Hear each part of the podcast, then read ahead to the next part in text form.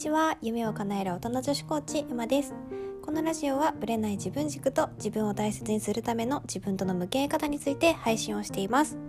皆さんはどんな朝をお過ごしでしょうか？はい。今日はですねお知らせとあと今日のテーマについてお話をしていこうかなと思います。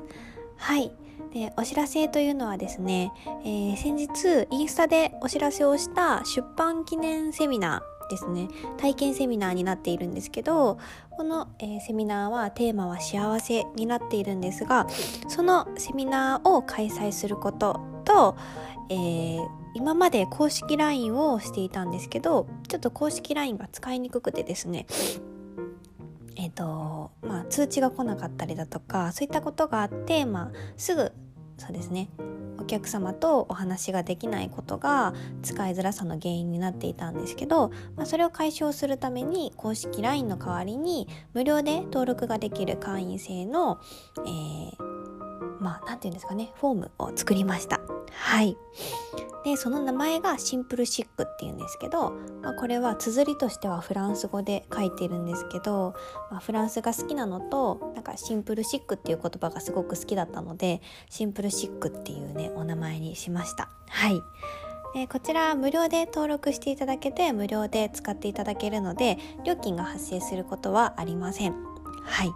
なので以前 LINE 公式に登録していただいていた方や、まあ、これからあの私に無料相談したいなって思ってくださっている方がいらっしゃいましたら、こちらにご登録していただくとメールでやり取りができるようになるので、ぜひ登録していただけたらなと思います。はい。でですね、この出版記念セミナーもこのシンプルシックにご登録いただいた方に送信されるメールに詳細が記載されているので、気になるなっていう方いらっしゃいましたらご登録してみてください。で、登録した後はいつでも大会が可能で、で、えっ、ー、と、お客様自身で大会の手続きがすぐできるので、はい、ご安心していただければなと思います。はい。で、今回のセミナーも、えー、いつも通り先着順で行っていきます。で、今回は10名様まで募集しているので、ぜひ、あの、ご応募ください。はい。で、今日はですね、今日のテーマは、ストレスが溜まってきた時の最適な対処法についてお話をしていきたいなと思います。はい。ストレスを感じるとこう感情のコントロールができなくなってイライラしたり不安や焦りを感じることってありますよね。仕事に追われて自分を見失ってしまったりだとか周りの目を気にしすぎて疲れたり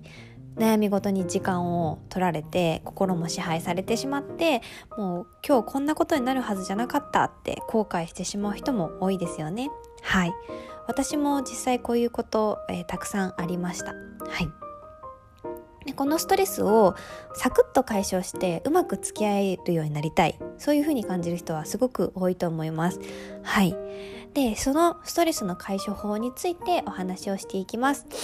はい。ストレスを感じている状態っていうのはどんな原因であっても人それぞれストレスを感じるレベルっていうのが違います。はい。でそのストレスを受けていると表情がこわばって冴えない顔になってメイクのりが悪くなったりだとか体が緊張してこわばるんですね。なのでこういう体の変化とか緊張だけでかなり疲れてしまうのでそれだけで疲れをさらに増して感じやすくなります。はい。でその結果からストレスは不調を招くきっかけにもなるんですね。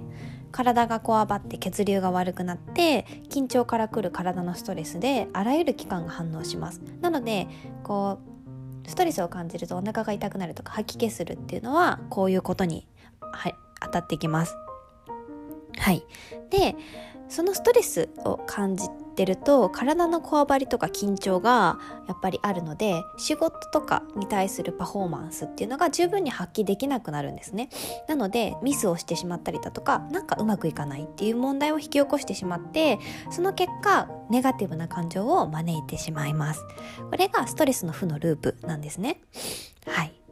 このストレスとうまく付き合う方法としてすごく重要なのが自分自身が感じるストレスのポイントを知ること。で自分がストレスを感じた時の対処法を知ること。どんなストレスがあるのかを知る必要がある。この3つがすごく大事でストレスっていう言葉を一括りにせずに〇〇だからストレスっていう風に自分を理解していくことが大切です。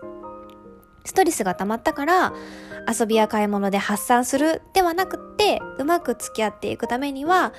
仕事でミスをするかもしれないっていうストレスがあるとしてそれに対してミスは誰でも起こしてしまうものだから必要以上に考えるのはやめようっていうふうに自分をコントロールできるようなストレスを軽減できる方法を考えていきます。はい。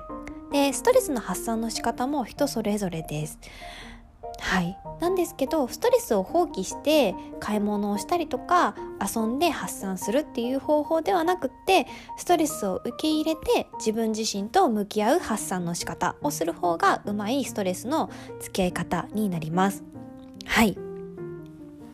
私も今まですごく勘違いしていたのでストレスは発散するものだっていうふうに思ってたんですけど向き合うことが一番大事だったことに気づきました。はい。でここでですね最も効果的なストレス発散方法っていうのがあります。それが自分の思考と体を休めることです。ストレスが溜まるとうまくいかない日が続いたりして感情もネガティブになりやすいんですね。なので一旦その問題ストレスを起こしてる問題仕事だったりとかですね悩みから離れて休むことを一番最初に考えることが大事です。本を読んでみたりとか自然を堪能したりあとは瞑想とかこうマインドフルですね。マインドフルネスをしっかりとすることが大事です。なのでテレビを見たり SNS を触ったりとかあとはアニメを見ることからも一回離れて自分自身と向き合うこと自分を休める時間を設けることで思考もリセットされます。はい。SNS とか見ることでちょっとこう刺激受けやすかったりするので自分と向き合って自分でストレスを解消していく方法を自分の中で身につけていきます。はい。で自分のことは自分だけが知っているので自分を大切にできるのも自分だけなので自分に合ったストレスの対処法。で自分がどんなストレスを感じるのか。この2つを一番大切にすることであなたらしいストレスの解消法が身につきます。はい。これすごく効果あるので是非ねストレスのポイントを知ってそれに対する対処法を自分で考えてみてください。はい。今日のラジオは以上になります。はい。では失礼いたします。